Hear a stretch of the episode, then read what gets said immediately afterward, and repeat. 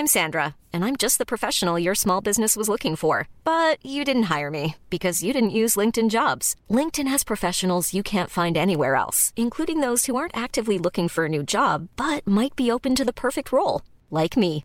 In a given month, over 70% of LinkedIn users don't visit other leading job sites. So if you're not looking on LinkedIn, you'll miss out on great candidates like Sandra. Start hiring professionals like a professional. Post your free job on linkedin.com/people today. Bonjour, je suis Agathe Le Caron. Bienvenue dans Ex, le podcast qui vous parle d'amour au travers d'histoires toujours extraordinaires. Merci à Clémentine Delagrange qui a réalisé cet épisode et à Fabien Calusa qui l'a monté.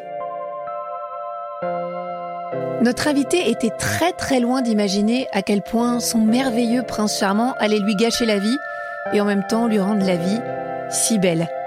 Parce que jamais rien n'est blanc ou noir, parce que la vie réserve des surprises folles. Son histoire n'a de cesse de se réinventer. Pour le pire et pour le meilleur.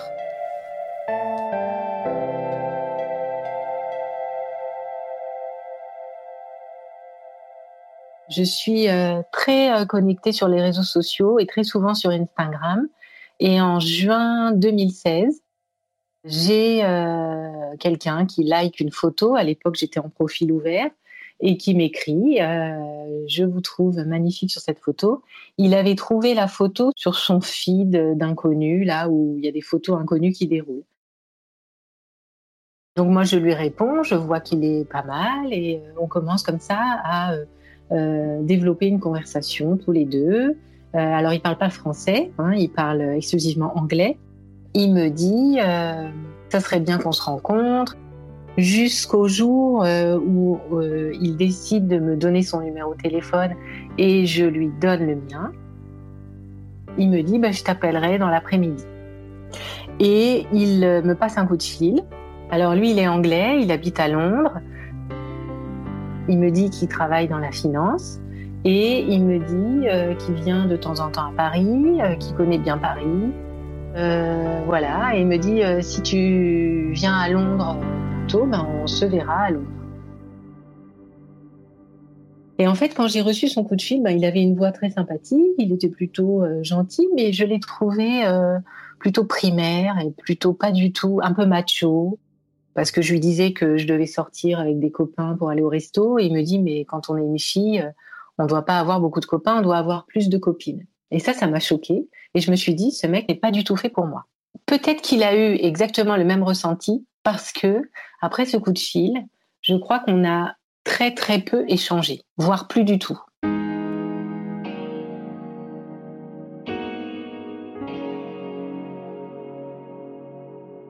Un mois et demi après, il met une photo de lui où il est en maillot de bain sur une plage ou au bord d'une piscine et je le trouve canon.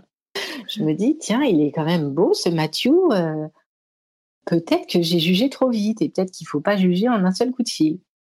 Donc, je like la photo et je crois qu'il me dit « Ah, salut, comment ça va? Ça fait longtemps ». Et je lui dis « Oui, ça va, et toi ?» Il me dit « j'étais à la piscine.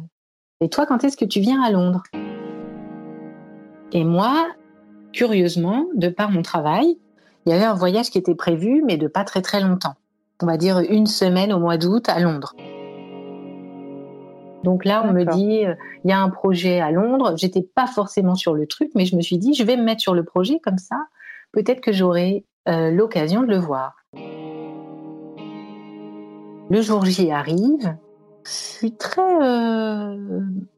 légère, très philosophe, et je me dis, si ça va, ça va, si ça va pas, je me fais pas de projet, je fais pas de plan. Je suis très curieuse, mais on va dire que, assez échaudée par mes relations précédentes, je me dis, je vais pas non plus croire que c'est le prince charmant. Donc, je prends l'Eurostar, j'arrive à Londres, je travaille quelques jours et puis au bout de, je crois, 2 jours, je lui dis, je suis à Londres, si tu veux, on se voit. Et il me dit, oh là là, j'attendais ton appel, je suis hyper content et on se donne rendez-vous. Donc on se donne rendez-vous, je crois, un soir dans le lobby de l'hôtel où j'étais. J'ai mis une petite robe noire, j'ai mis des petites sandales, c'était au mois d'août, donc il faisait très beau, et un petit sac, et un blouson en jean, cintré, voilà. Et je l'attendais donc dans le lobby. Soudain, je le vois arriver. Je vois un homme grand, brun, beau, magnifique. Et là, je me dis, mais c'est une bombe atomique, ce garçon.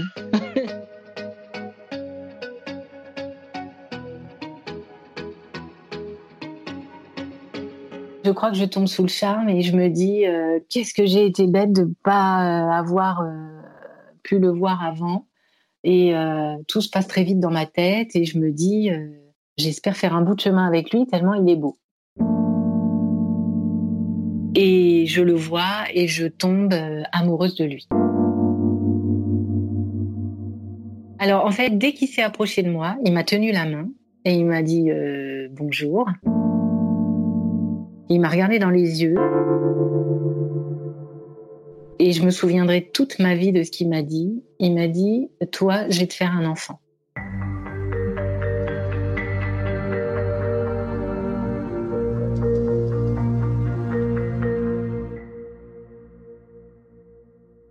J'ai consacré ma vie à mon travail, j'avais pas d'enfant, j'avais 40 ans, donc je me suis dit, mais c'est l'homme providentiel, quoi.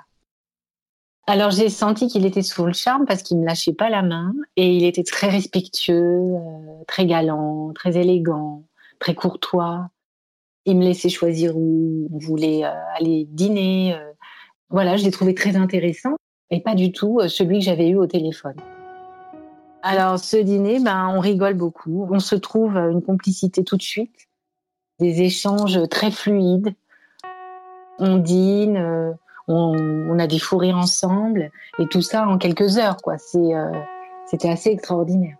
Et à la fin de la soirée, donc on se balade dans Londres, il me ramène à l'hôtel et il m'embrasse. Et il me dit « J'espère te revoir très vite ». Et il me dit « Je te laisse remonter et je rentre chez moi et on s'appelle demain ».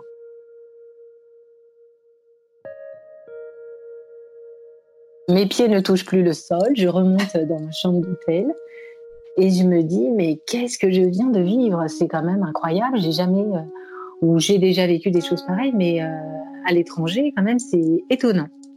Surtout avec quelqu'un qui ne parle pas ma langue.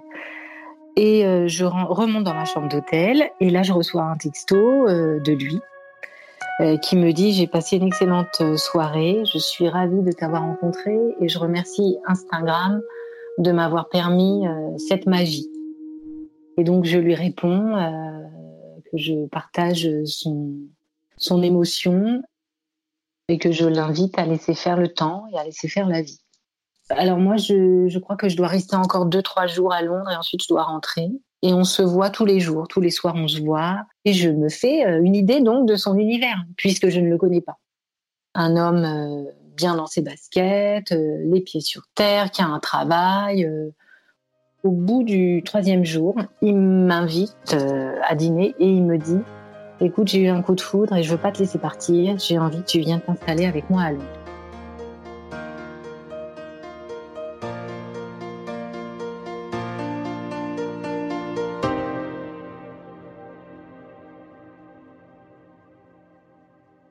Alors moi, j'ai peur. Mais en même temps, j'ai envie de me lancer dans l'aventure parce que j'en ai un petit peu marre de mon boulot et je me dis, je tourne en rond à Paris, peut-être qu'à Londres, il va m'arriver que des belles choses. J'appelle ma sœur sur le moment et je lui raconte et ma sœur me dit, écoute, fonce, qu'est-ce que t'as à perdre? T'as pas grand-chose à Paris à part ton travail. Essaye d'en trouver un à Londres. Alors, je lui dis rien sur le coup. Je lui dis, écoute, je vais réfléchir. Je pense que je vais te dire oui, mais j'ai besoin quand même de voir à Paris comment je peux arranger cette affaire et si je peux trouver un travail à Londres parce que je n'ai pas envie de dépendre de toi. Et en fonction de ça, je te dirai. Et il me dit, mais de toute façon, tu n'as pas besoin de trouver un travail parce que moi, je suis là. Mais j'ai une petite voix dans ma tête quand même qui me dit, non, il faut quand même que tu assures tes arrières, on ne sait jamais. Et donc, je préfère rentrer à Paris et lui donner ma réponse ensuite. Voilà, mais bon, le recul, il n'a pas été très long parce que arrivé à Paris, il me manquait terriblement. Et je crois que le lendemain, je lui ai dit « c'est bon, je viens ».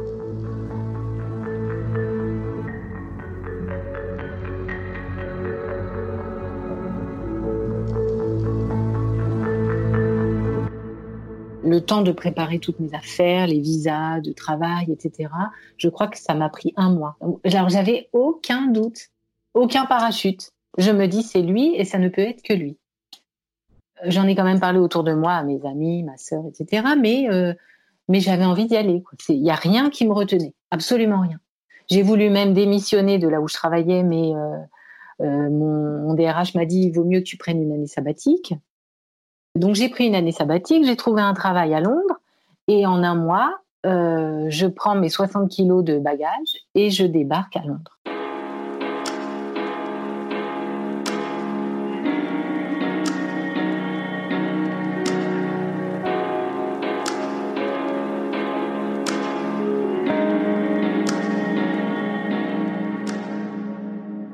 Le mois avant de partir, on s'appelle tous les jours, il m'écrit des poèmes. Il me dit qu'il va trouver un appartement pour nous. Il me dit que des belles choses. Voilà. Il me dit vraiment que des belles choses et il me conforte dans ma décision, en fait. Il me rassure, il me dit que tout va bien se passer, que c'est pas si loin, que on pourra venir à Paris de temps en temps voir ma famille. Donc, je prépare cette arrivée vraiment sans me méfier et sans avoir aucun doute sur ce qui pouvait m'arriver, quoi. On se découvre, il me présente ses amis sur FaceTime, il me présente ses frères et sœurs, je fais la même chose avec ma famille. Virtuellement, ça va très très vite. Et il y a eu un petit hic, en fait. Un petit hic qui aurait dû me mettre la puce à l'oreille, mais quand on est amoureuse, on ne voit rien du tout. C'était quelques jours avant d'arriver. Je lui demande s'il a trouvé un appartement. Et il change de ton. Et je vois qu'il botte en touche et qu'il me dit « Ben non, j'ai pas eu le temps. » Et là, c'est une autre personne au téléphone. Distant, sur la défensive et plus du tout le Mathieu amoureux qui m'envoie des poèmes. Alors, j'ai mis ça sur le compte de la peur, sur le compte « on a été peut-être trop vite, je vais le laisser un peu respirer, peut-être que je le stresse. » Je commence à paniquer. J'ai signé mon année sabbatique. J'ai vendu ma voiture, j'ai rendu mon appartement, j'ai pris un crédit à la banque. Enfin, donc, tout est enclenché, quoi. J'ai eu mon visa. J'ai l'impression que faire marche arrière, c'est pas possible. Je me pose même pas cette question, en fait. Quand il me dit « mais pourquoi tu me demandes ?» Je lui réponds « bah, tu sais, il faut qu'on habite quelque part quand même. Quand on arrive à Londres, on va pas vivre chez tes parents. » C'est tout ce que je lui ai dit parce que plus j'en rajoutais et plus il s'énervait. Je découvrais quelqu'un qui était nerveux. Donc, j'ai vite arrêté. Peut-être qu'il a peur que je lui vole sa liberté, peut-être que ça va trop vite, peut-être qu'il a peur de manquer d'espace, il a l'impression de tout faire. Donc, je me dis, je vais me faire un petit peu distant et puis je ne vais plus lui parler de cet appartement. Je me dis, mais s'il n'a pas d'appartement, je n'ai pas envie de vivre chez ses parents parce que ce n'est pas confortable. Et dans mon entourage, je sais, j'ai beaucoup d'amis qui vivent à l'étranger et j'ai un ami d'ailleurs qui a un appartement à Londres. Donc je lui dis est-ce que si jamais je ne trouve pas d'appartement avec mon copain, tu pourras nous aider? Et il me dit oui, avec plaisir, ne t'en fais pas. Si vraiment vous trouvez pas, ben, je pourrais vous dépanner. Je me dis que je vais pas du tout y songer, quoi. Moi, je suis sûre qu'on va trouver un appartement et je suis sûre que tout va bien se passer. Avant sa crise de nerfs, il me promettait monts et merveilles. On va trouver un appartement, tu seras la plus heureuse, tu n'auras pas besoin de travailler, je serai là pour toi, on va se marier, on va faire une famille. Voilà, il m'a promis la terre, la lune et tout ce qui va avec. Après cette petite crise au téléphone, donc j'espace un petit peu mes coups de fil, mais bon, on s'appelle quand même 10 fois par jour. Je ne lui parle plus de l'appartement et... le grand jour arrive. Je monte dans le train, j'arrive à Londres, où il m'attend. Je suis euphorique, j'ai peur de rien, il ne peut rien m'arriver. J'ai toutes ces valises avec moi, mon ordinateur, enfin toute ma vie, toute ma maison. Et je me dis, il va rien m'arriver du tout, tout va bien se passer. J'ai confiance en lui à 1000%, confiance en moi aussi. J'ai rencontré l'homme de ma vie et c'est lui et personne d'autre. Mais lorsqu'il vient me chercher à la gare, je sens qu'il y a un truc qui va pas. Ce n'est plus la même complicité. Je le sens dans sa manière de m'embrasser, dans sa manière d'avancer devant moi et de ne pas me prendre la main, dans sa manière de me dire « dépêche-toi, je suis mal garée », dans sa manière de me dire « t'as pris beaucoup de bagages, ça ne va pas rentrer dans la voiture ». Je le sentais nerveux, heureux mais nerveux. Je crois que je suis arrivée très tôt le matin, je crois qu'il était, je ne sais pas, 8 heures ou un truc comme ça. Il m'a dit qu'il avait mal dormi et encore une fois, je mets ça sur le compte de l'émotion. Je me dis, c'est normal, il a peur, là je suis arrivée, il a sans doute peur de se jeter à l'eau parce que c'est un célibataire dans l'âme. Je vais rien dire du tout, je veux pas rendre cette relation amère et dans l'animosité parce que moi j'ai tout quitté à Paris. Donc je me dis, là quand même, il va falloir que je fasse attention, je marche sur des œufs.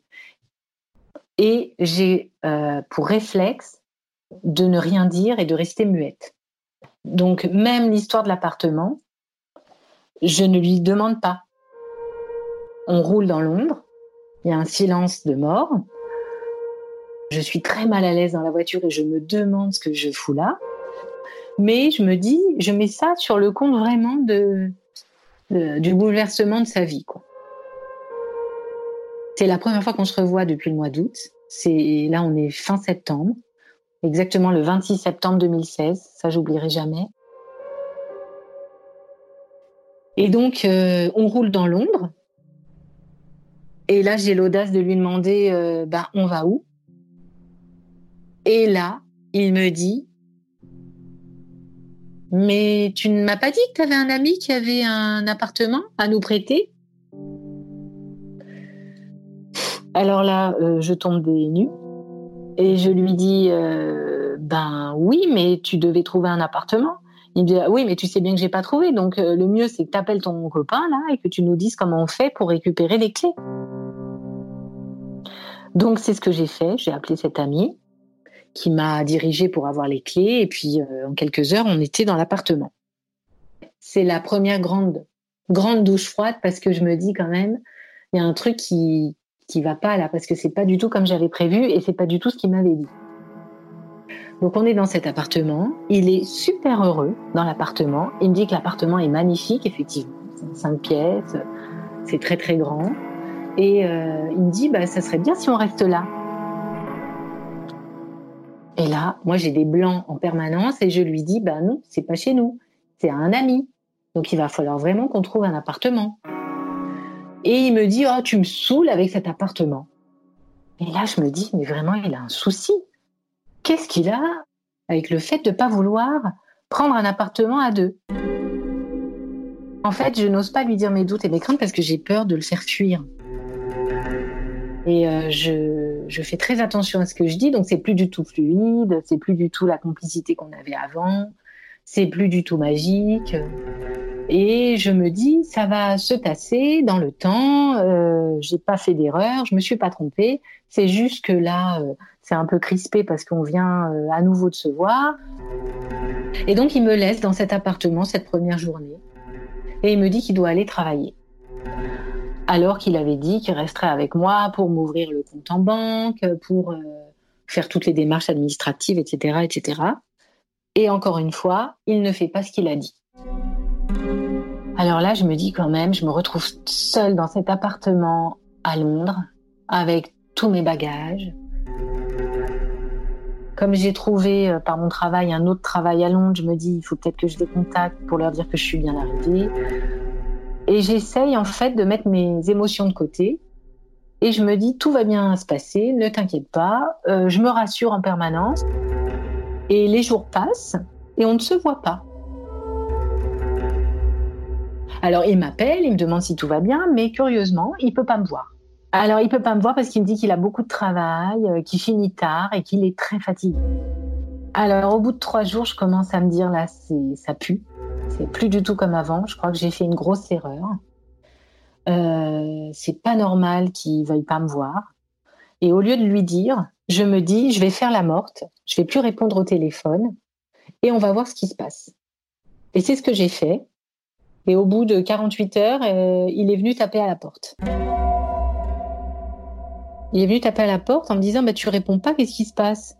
Et là, je mets les cartes sur table et je lui dis « écoute, je suis arrivée, ça fait à peu près 1 semaine, on se voit jamais, t'as pas été capable de trouver un appartement, je suis chez un ami, t'as jamais le temps pour moi, donc j'aimerais savoir ce qui se passe. » Et là, il me rassure, il me prend dans ses bras, il me dit qu'il veut pas me perdre, qu'il est désolé, et il me rassure en disant « j'ai été un petit peu... bouleversée par ton arrivée, parce que ça me fait sortir de ma zone de confort, mais ne t'inquiète pas, tout va bien aller, je t'aime à la folie, laisse-moi le temps. » Voilà, et il me rassure comme ça. Et moi, je suis rassurée, je me dis, ça va bien aller. Et on se voit, mais on se voit le midi pour aller manger un bout. Et puis les jours passent, ça fait à peu près 12 jours que je suis arrivée à Londres. Et un vendredi, donc on ne travaillait pas tous les deux, je crois que c'était un jour férié. Il m'appelle, donc je me dis, c'est cool, il va venir me chercher, on va passer la journée ensemble. J'étais très tranquille à la maison. Il m'a appelée et il m'a dit, avec son accent à couper au couteau, il m'a dit, écoute, en fait, il faut que je te parle, c'est fini entre nous, ça ne va pas le faire du tout.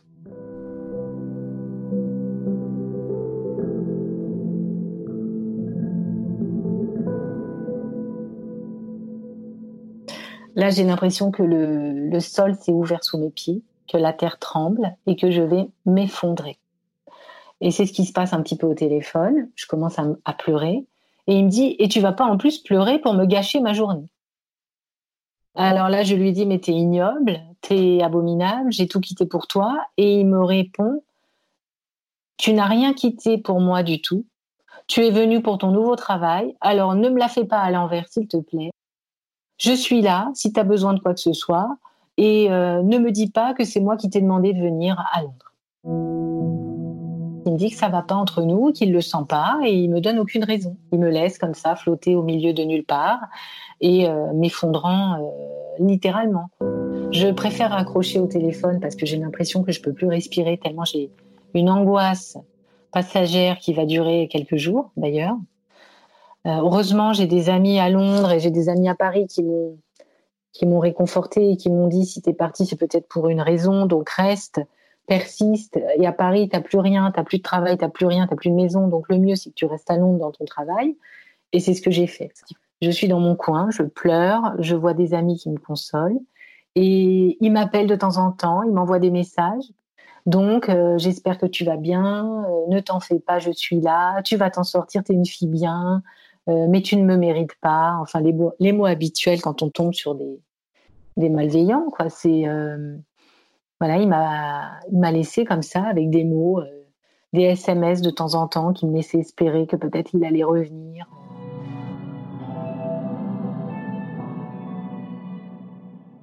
Je me trouve conne. Je me dis mais pourquoi j'ai été si vite. J'aurais dû le faire patienter. Peut-être qu'il se dit que je suis une fille désespérée pour tout quitter comme ça en 1 mois. Je me pose pas en fait la question de savoir ce qui se passe chez lui. Moi, en fait, tout se passait de mon côté. Et je suis dans un moment de fragilité intense où j'ai des doutes sur moi, j'ai plus du tout confiance en moi, je me dis que j'ai merdé complètement, que j'ai été trop vite et je me dis que je l'ai fait fuir. Moi, c'est ce que je me dis en fait. Donc, dans mon coin, je l'appelle pas. Et pendant 1 mois et demi, comme ça, on n'a plus de nouvelles l'un de l'autre. Et je suis à Londres. Je commence un petit peu à sortir la tête de l'eau. Je me dis, finalement, la vie à Londres, elle n'est pas si mal. Mais j'ai quand même pas de repères. Et un soir, je crois que c'est 1 mois et demi après, 2 mois après, mi-novembre, on tape à la porte.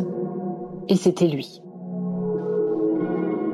Et là, j'ouvre la porte et je suis à la fois heureuse, angoissée, contente, mais triste. Et je me dis, tiens, qu'est-ce qu'il veut ? Mais Comme j'ai tout quitté pour lui, vous imaginez bien que j'étais encore très, très amoureuse de lui. Et il me dit, ben, faut qu'on parle, je te dois des explications. Et là, je suis dans un film d'horreur.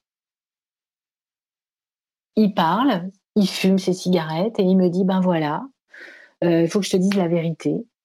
En fait, quand tu préparais ton arrivée à Londres, eh bien, je suis retournée avec mon ex-copine et je n'ai pas osé te le dire. Et en fait, je viens te voir parce qu'elle vient de me quitter. Et je ne veux pas vous perdre toutes les deux. Et là, j'ai plus du tout la peine que j'avais avant. Il m'a tout effacé d'un coup. Et là, je lui dis, non mais, est-ce que je dois rire ou pleurer là de ce que tu es en train de me dire ? En fait, depuis le mois de septembre, je fais tout pour venir m'installer avec toi, etc. Mais toi, tu es retournée avec ton ex. Il m'avait jamais parlé de son ex avant. Et alors là, il me donne les détails, en fait, il y avait son anniversaire, donc il lui a offert un cadeau, il a été chez ses parents, et il me dit qu'il avait vécu carrément une idylle avec elle. Et là, je me dis, mais je suis tombée sur un malade mental. Et il pleure, et il a l'air vraiment sincère à ce moment-là, et il pleure, et il me dit « Mais je t'aime, j'ai jamais cessé de t'aimer, d'ailleurs regarde, j'ai toujours continué à t'envoyer des SMS pour savoir si t'allais bien, c'est toi qui as arrêté de m'appeler et qui a plus donné signe de vie. » Et là, je me dis « Bon, il est encore carrément beau. » Je suis toujours sous le charme même de ce qu'il me dit, parce qu'il est dans la vérité, il est dans l'honnêteté, il est dans la sincérité.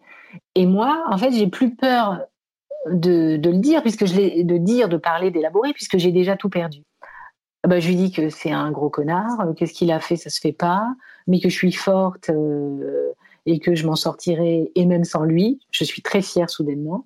Et là, il voit en fait que je suis plus la petite amoureuse qui pleure, mais il voit que je suis quelqu'un de fort. En fait, en quelques minutes, il m'a redonné la force. On se remet ensemble, mais c'est pas comme avant. C'est pas du tout comme la première fois où on s'est vu. Je me méfie en fait. Je suis plus dans le 100%. On va dire que j'ai mis un pied, mais pas les deux. Et j'ai bien raison parce que il me parle parfois de son ex et ça m'horripile au plus haut point. Ben, une fois, on a couché ensemble et juste après, il me parle d'elle. Donc, je me souviens l'avoir rejoint toute nue dans le salon en train de crier et en train d'hurler. J'en ai ras-le-bol que tu me parles de ton ex. Alors maintenant, soit tu décides de plus m'en parler, soit tu t'en vas. Il me parlait d'elle pour me raconter des anecdotes de où elle travaillait, comment elle s'habillait, comment elle se coiffait, où est-ce qu'elle habitait, son appartement, voilà. Il avait une obsession, en fait. Il m'en parlait de plus en plus, jusqu'au jour où je lui ai dit, bah, tu prends tes affaires et tu t'en vas. Il s'en va, un jour où je lui dis, va-t'en, prends tes affaires. Je me sens vraiment libérée. J'ai l'impression que j'ai plus cette lourdeur en moi, j'ai plus cette peine, cette mélancolie, j'ai plus ce regret. Je me dis que j'étais au bout de cette histoire. Je me dis que j'ai tout essayé. Et donc, je crois qu'il se passe une semaine ou deux. Et d'un coup d'un seul, je décide de rentrer à Paris. On est le 18 décembre. Je prends un billet de train pour le 21. Je lui dis, ça fait 3 mois et demi que je suis là. J'ai l'impression de tourner en rond et d'essayer de recoller des morceaux cassés un peu partout. Et là, il me dit, mais non, tu vas revenir, c'est pas possible, t'es venu pour moi, rappelle-toi. Il prend ça de haut, il me prend pas au sérieux. Alors oui, lui, il continue d'avoir envie, mais si on se voit pas, c'est pas grave. C'est plus l'homme amoureux que j'ai rencontré, qui me prenait la main, qui me regardait dans les yeux avec ses yeux de biche et qui me disait, toi, je vais te faire un enfant. Non, c'était plus du tout ça. Donc, je décide de rentrer à Paris le 21 décembre 2016. Je me rappellerai toute ma vie, le jour où j'arrive à Paris, il m'appelle. Et là, je crois qu'il a un regain d'amour ou en fait un réflexe répétitif chez lui. C'est dès lors qu'il perd quelqu'un, géographiquement, il a envie de la récupérer. Et c'est ce qui se passe parce qu'il m'appelle tous les jours en larmes et il me supplie de revenir. Et en fait, ces requêtes, je les écoute d'une oreille, mais je n'arrive plus à y croire, en fait. Plus, je lui dis, c'est marrant, tout ce que tu me dis, je l'ai déjà entendu et je n'arrive pas du tout à le croire. Alors, le lendemain de mon retour, il se passe quelque chose d'incroyable. Je m'aperçois que je n'ai pas eu mes règles et je me demande si je suis enceinte. Et j'ai un doute parce que je n'ai jamais pu avoir d'enfant étant donné que j'ai fait beaucoup de fausses couches dans ma vie. Les gynécos, un gynéco à Paris chez qui j'étais suivie m'avait dit que mon taux de AMH n'était pas du tout bon et qu'il serait très très très difficile d'avoir des enfants à moins d'envisager une adoption ou un don d'ovocytes. C'était ces mots. Je vais acheter un test à la pharmacie et j'attends le lendemain matin et je fais le test. Et je vois enceinte de 2 semaines.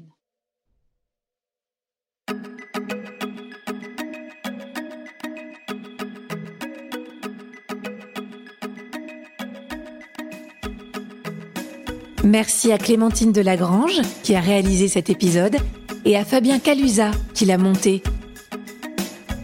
Un épisode qui n'est pas du tout terminé. Et si vous l'avez aimé, n'hésitez pas à mettre plein d'étoiles sur toutes les plateformes de podcast et surtout, parlez-en autour de vous.